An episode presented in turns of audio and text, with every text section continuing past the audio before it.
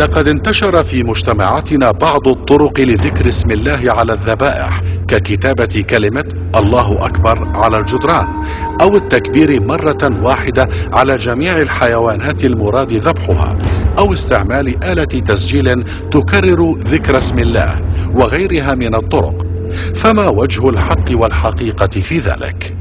إن للحيوانات أسماعا ومشاعر وإحساسات ولها لغات خاصة فيما بينها فهي تعيش في عوالم منتظمة لها قوانينها.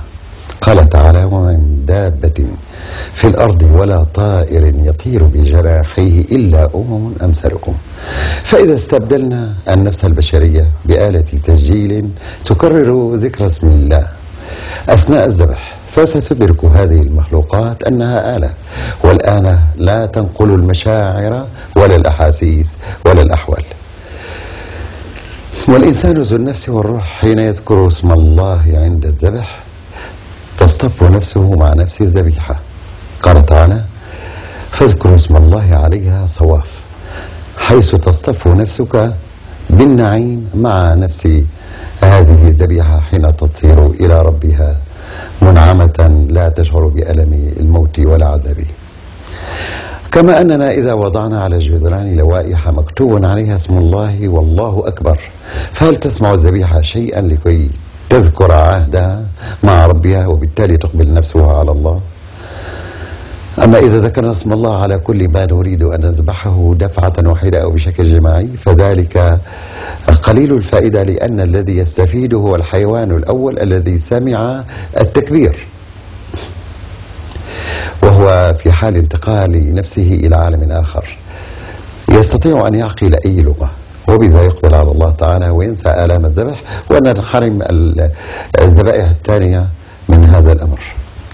الآيات القرآنية تخصص أنه يجب الذكر على كل ذبيحة على حدة. يقول تعالى ولا تأكلوا مما لم يذكر اسم الله عليه وليس عليهم.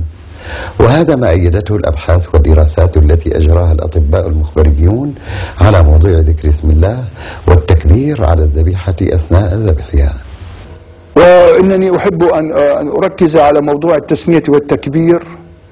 بشكل خاص لأن لأن ما ثبت لأن ما ثبت بالدليل الحسي القاطع أن التكبير يجب أن يكون أن يكون على كل ذبيحة وليس على القطيع كله على أول ذبيحة أو آخرها أو أنها مكتوبة فقط في حجرة الدم عند ذبح الحيوان. يجب أن يلفظها بلسانه الذابح.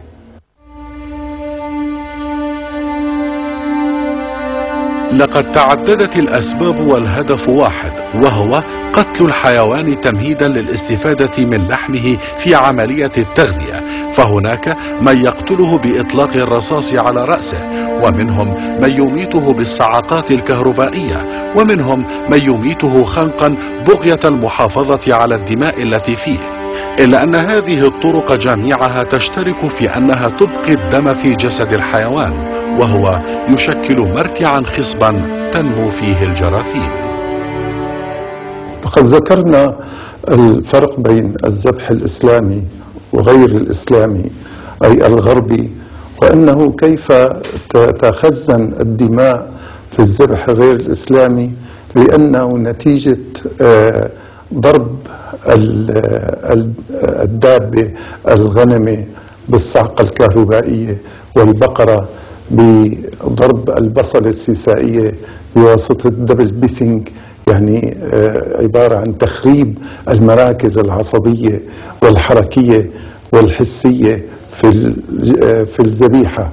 ولذلك لا تستطيع أن هذه الذبيحة أن تطرد الدم المتبقي بها بحيث يعلقونها بعد ضربها وتصبح بدون حراك ولا حركة. ولذلك يبقى الدم محتقنا في داخل الجثة وخاصة عند سلخها. نرى أن العروق السطحية الد- الشريان الش- الأوردة الوريدية والأوعية الوريدية محتقنة وعند ذبح أو قطع لحم من هذا من هذه الذبيحة يتناثر الدم ويخرج كالينابيع لأنه لم آه، يخرج من الذبيحة لأنها سكتت عن الحركة. بينما الذبيحة الإسلامية تتقلص حتى آخر قطرة من الدم تخرج منها. ولذلك عند آه، آه، جاهزية الذبيحة ال- الغربية لا يمكن أن يستعملوها رأسا في الطبخ أو الطهي ولذلك يخزنوها في البراد لمدة 24 ساعة حتى تقتل الجراثيم التي فيها وتمنع من آه، تكاثرها ال- ال- الجيد في البيئة الدموية. ولذلك يكون الطهي آه، يمنع قبل 24 ساعة من الذبيحة حتى يستطيع المستهلك يستعمل هذه الذبيحة. وعند التخزين أيضا آه، يكون اللحم آه، محتقن واللون قاتم بينما الذبيحة الإسلامية تكون وردية الشكل ومثل الصدف تقريبا وهذا مما يحرص عليه الشرع الإسلامي. طريقة استخدام التيار الكهربائي فقد استخدمت طريقتين في تيار منخفض الشدة بحدود 75 فولت وطريقة أخرى تصل إلى 250 فولت. هذه الطريقة قد سببت للحيوان بعض المشاكل منها أنه الحيوان قد يموت أثناء عملية الصدم الكهربائي. إضافة إلى ذلك ممكن أن يحصل نزف في الدماغ. وأيضا يمكن أن يحصل يحصل النزف في الأحشاء والعضلات. وهذا النزف يؤثر على جودة اللحم مما يفقد قيمته الحفظية وبالتالي يسرع في عملية تفسخه أما بالنسبة للطريقة الثالثة هي طريقة استخدام المسدس. هذه الطريقة آه، إلى خطورة بالنسبة للعاملين. وأخرى تخرب الدماغ ولا يمكن الاستفادة من الدماغ ويمكن أن يحصل نزف في الدماغ وفي بعض الأعضاء المحيطة في الدماغ. ولذا مقارنة الذبح الإسلامي مع بقية الطرائق الأخرى كالمسدس.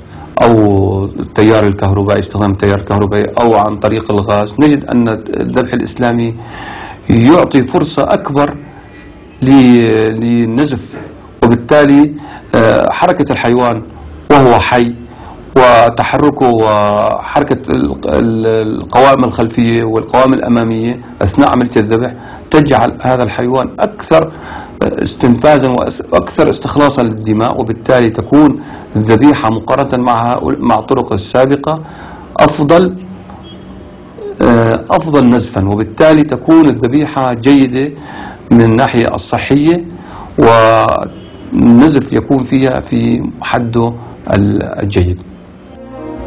في إحدى الجولات التي قام بها طاقم البحث الطبي إلى أحد مسالخ الطيور فوجئ برؤية منظر تقشعر له الأبدان فهم لا يذكرون اسم الله عند الذبح وفوق ذلك يكدسونها في براميل بعضها فوق بعض فتموت بالاختناق قبل أن تموت من جراء عملية الذبح.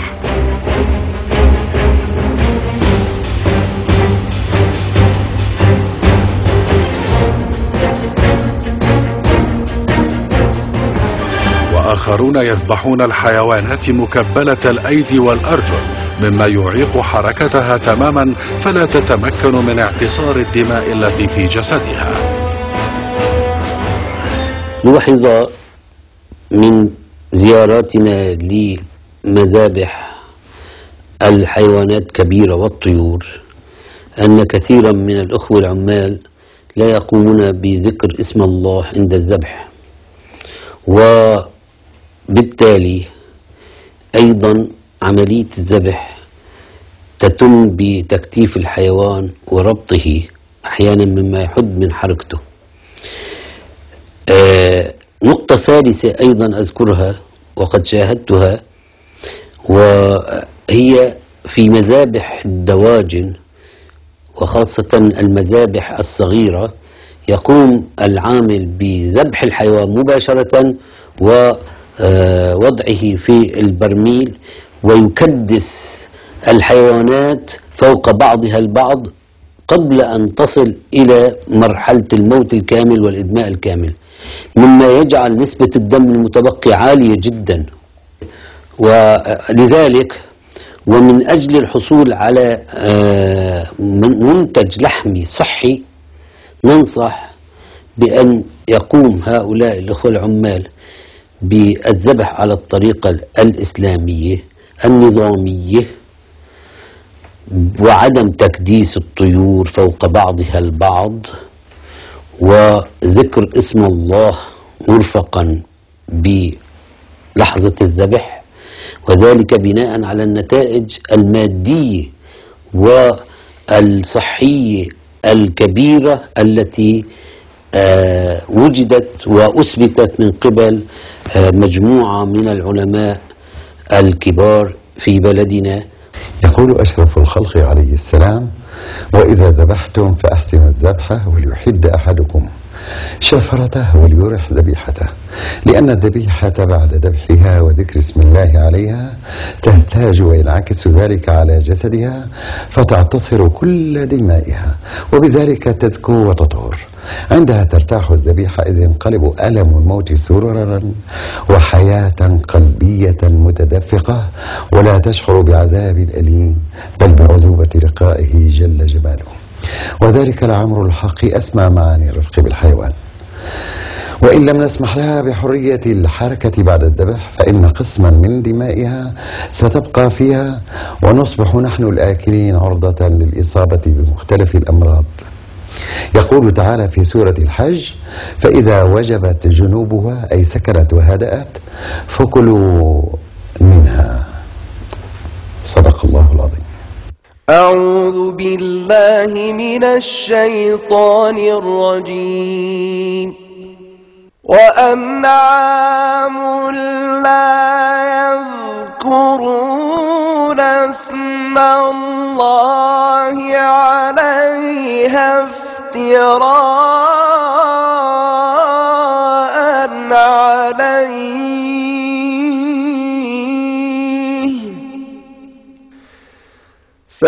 سيجزيهم بما كانوا يفترون.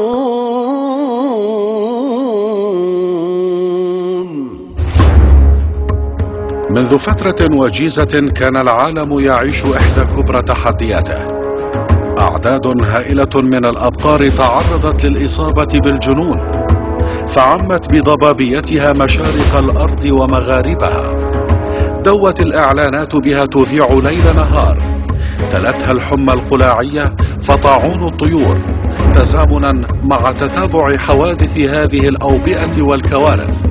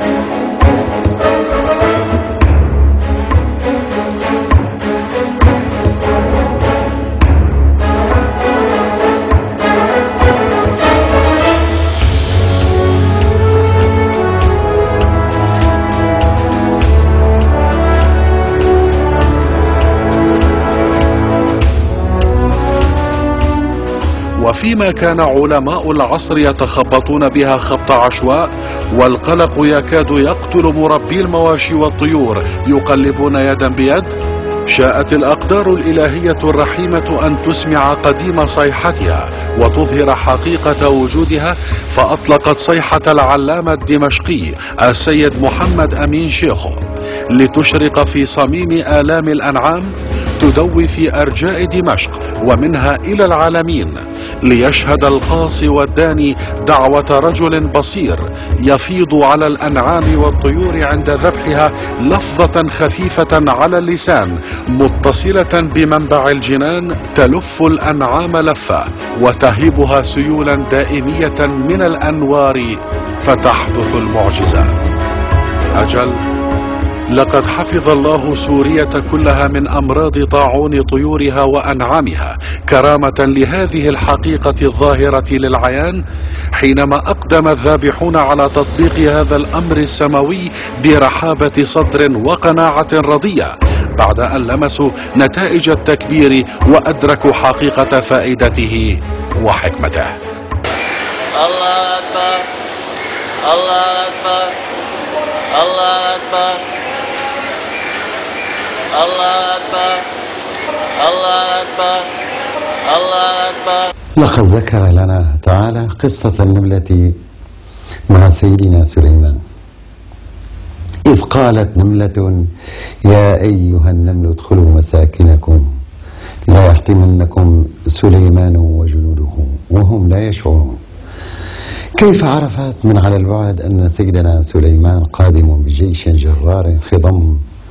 أفهل بقمر اصطناعي أم بأجهزة لاسلكية كيف استطاعت أن تصف الرحمة التي تسكن قلوب جنوده فلا يطؤون على نملة لو كانوا يشعرون لأنهم مؤمنون؟ هذه الرحمة في قلوب من يؤمن. الحمام في بريطانيا يقف على أكتاف الناس وعلى رؤوسهم ويأكل من أيديهم لأنه يعلم تمام العلم أنه ما من أحد يؤذيه.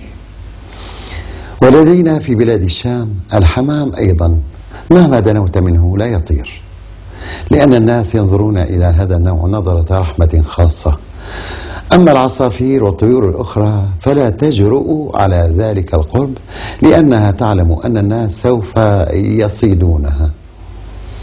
هذه الحساسية أو الخصوصية تمكن الحيوانات من الاطلاع على أن الإنسان الذي خلقت من أجله ووهبت وهبته جسدها ونفسها لا يذكر اسم الله عليها عند ذبح.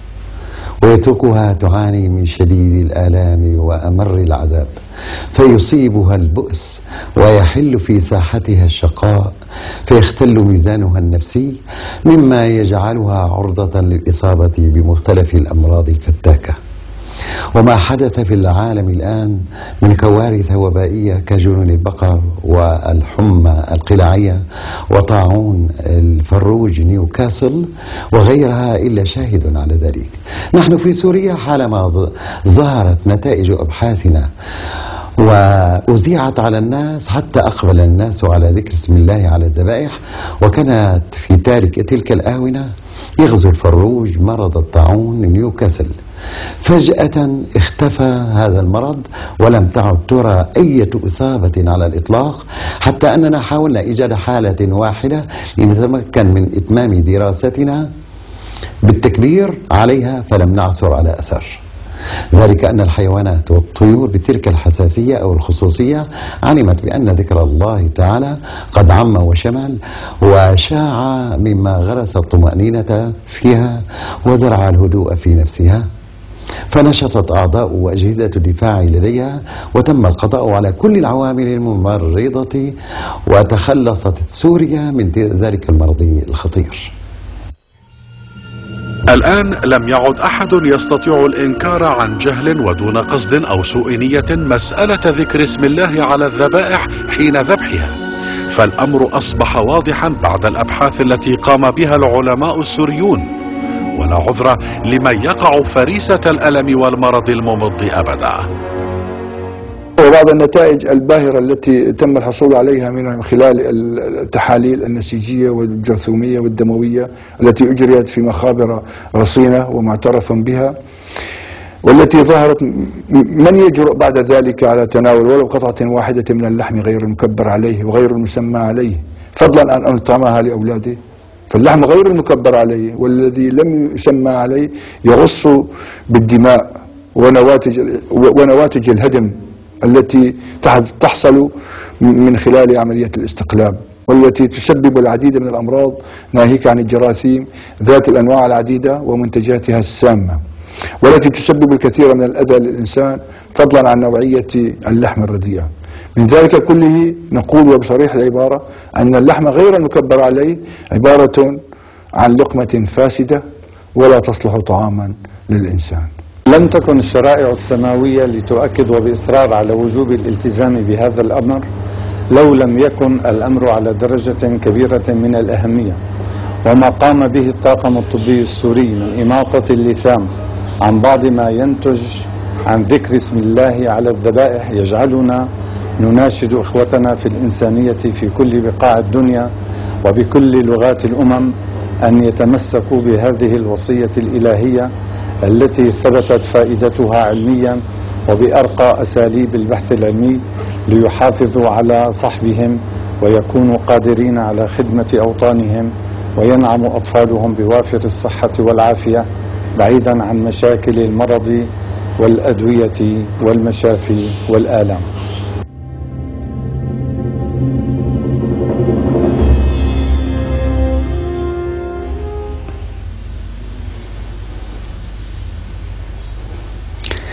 أذكر لمحة عن حياة علامتنا الكبير السيد محمد أمين شيخو الذي قضى عمرا غاليا طافحا بالبطولات والأعمال الإنسانية المجيدة والتضحيات الكبرى المزدانة بالفضيلة التي غرزها في قلوب مريديه.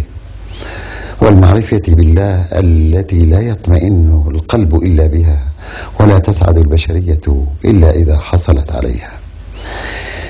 إن كتب العلام المشهورة في كافة أرجاء العالم إنما هي من ينبوع مشكاة القرآن الكريم لم يخرج فيها العلامة عن مثقال أنمولة عن كلام الله جل وعلا. ولد العلامة العربي الراحل محمد أمين شيخ عام 1890 للميلاد في دمشق لأب يمتهن التجارة كان في يتمه متميزا بصبره على مشاق الحياة والظروف الصعبة التي ألمت بعائلته الصغيرة. وبسبب نسبه الشريف إلى سلالة الرسول الكريم صلى الله عليه وسلم تمكن من أن يدرس في الكلية الملكية العثمانية بدمشق عنبر وتخرج منها برتبة ضابط أمن. تولى إدارة العديد من المناطق وأقسام الشرطة في دمشق وضواحيها فما أن تمضي أيام حتى يعم الأمن ويرفرف طائر السلام على منطقة عمله. لقب بأصلان أي الأسد لما عرف من بسالته وعدم مهابته للصعاب. حتى وصل الأمر أن المجرمين والسارقين كانوا يلجؤون إليه خوفا من بطشه والتماسا لعدله ورحمته. عرف عنه ولاؤه المطلق للحق ولشعبه. فكان العضد والساعد للثوار في نضالهم في سبيل الحرية بعهد الدولة التركية والانتداب الفرنسي. من هذه الكلية الملكية تخرج والدي العلامة محمد أمين شيخه رحمه الله. هذا وإني أوجه خالص شكري وامتناني للأستاذ عبد القادر الديراني الذي أخذ على عاتقه نشر كتب والدي بكل دقة وأمانة النشر. كما أشكر السادة الأطباء لما قاموا به بنشر هذا البحث العلمي الهام. وقد سمعت والدي مرارا وتكرارا يحذر الناس من عدم ذكر اسم الله على الذبيحة ويبين الحكمة من التكبير رحمه الله وجزاه على عمله خير جزاء. وهكذا إلى أن أشرقت شمس الاستقلال فانصرف إلى الجهاد الأكبر والبحث العلمي. في سبيل تنوير العقول ومحاربة الجهل والظلام والجدل العقيم الذي أقام في عقول الناس فجوة كبرى بينهم وبين ربهم. لقد كان سفر حياته ترجمة عملية لما أتى به من بيان مذهل تنطوي فيه حقائق مدهشة تدير الرؤوس وتحني الجباه. فكان السراج الذي يضيء للأجيال طريقها إلى السعادة بكتاب الله إلى أن التحق بالرفيق الأعلى في غرة شهر ربيع الآخر عام 1384 للهجرة. ووري جثمانه الطاهر بمقبرة نبي الله ذي الكفل في حي الصالحية بدمشق. نشر للعلامة الكبير الكثير من الكتب والأبحاث العلمية في سائر العلوم الإنسانية لا سيما كشفه للسر العظيم الذي يكمن وراء ذكر اسم الله على الذبائح.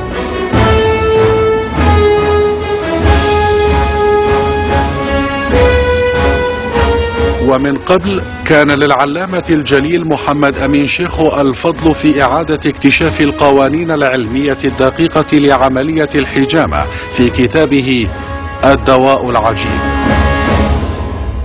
وأخيرا إنما أتى به العلامة العربي الكبير محمد أمين شيخو من كشف السر العظيم الذي يكمن وراء ذكر اسم الله على الذبائح يجعله بحق أول من يحرص على سلامة بني الإنسان وسيد الرفق بالحيوان في هذا العصر.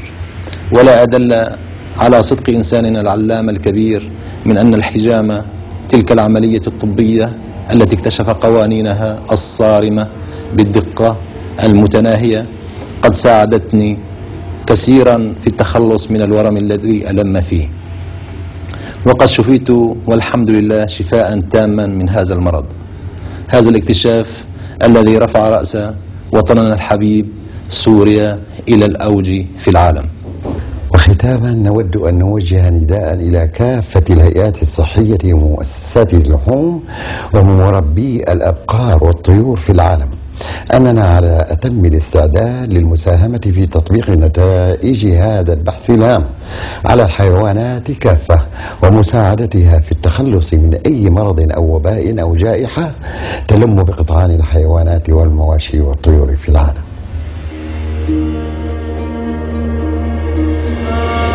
فيا أيها الباحثون عن الحق والحقيقة إن لكل شيء صورة وحقيقة. فالصورة وحدها لا تغني عن حقيقتها. وحقيقة ذكر اسم الخالق على المخلوق المراد ذبحه خير لا ينكر وعدم ذكره شر واقع لا شك فيه. فعودا إلى الحق فالعود أحمد والرجوع إلى التكبير خير من التمادي بالأذى.